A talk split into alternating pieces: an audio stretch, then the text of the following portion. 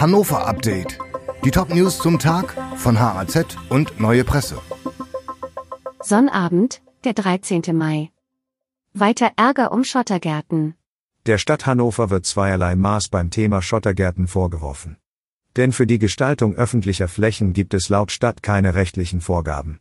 Zum Beispiel sind die Schotterbeete am Marstall rechtens, da hier kein Vlies unter dem Schotter liege. Nährstoffe und Wasser könnten versickern.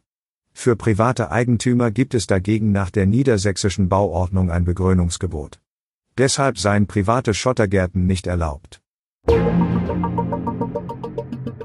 Immer mehr Polizeigebäude sind marode. Schimmelige Böden, vergammelte Fenster, bröckelnder Putz, Mäuse und Ameisen in den Amtsstuben. Ob in Hannover, Braunschweig, Peine, Winsen oder anderswo, viele Gebäude der Polizei in Niedersachsen sind in einem schlimmen Zustand.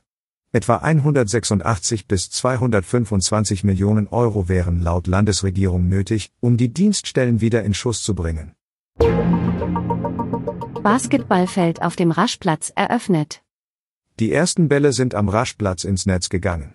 Das Basketballfeld auf der Nordseite des Hauptbahnhofs ist eröffnet. Mit der Initiative will die Stadt Hannover bahnhofsnahe Plätze wieder für die Öffentlichkeit attraktiv machen. Dazu gehören neben dem Raschplatz auch der Weiße Kreuzplatz und der Andreas-Hermes-Platz. Mit einem kostenlosen Programm aus Kultur, Sport und Freizeit soll den Orten ein positives Image gegeben werden. Bundeswehr im Stadtwald. Am Freitagmorgen liefen Soldaten der Bundeswehr durch Hannovers Stadtwald. Am Eingang zwischen Pferdeturm und Petrikirche hatten sich mehrere Einheiten versammelt. Dabei hat es sich um eine Marschleistung von Soldatinnen und Soldaten gehandelt.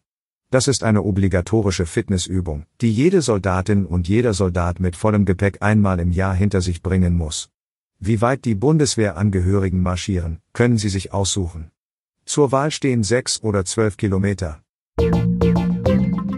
Die Redaktion für dieses Update hatte Sönke Lill. Alle weiteren Ereignisse und Entwicklungen zum Tag ständig aktuell unter haz.de und neuepresse.de.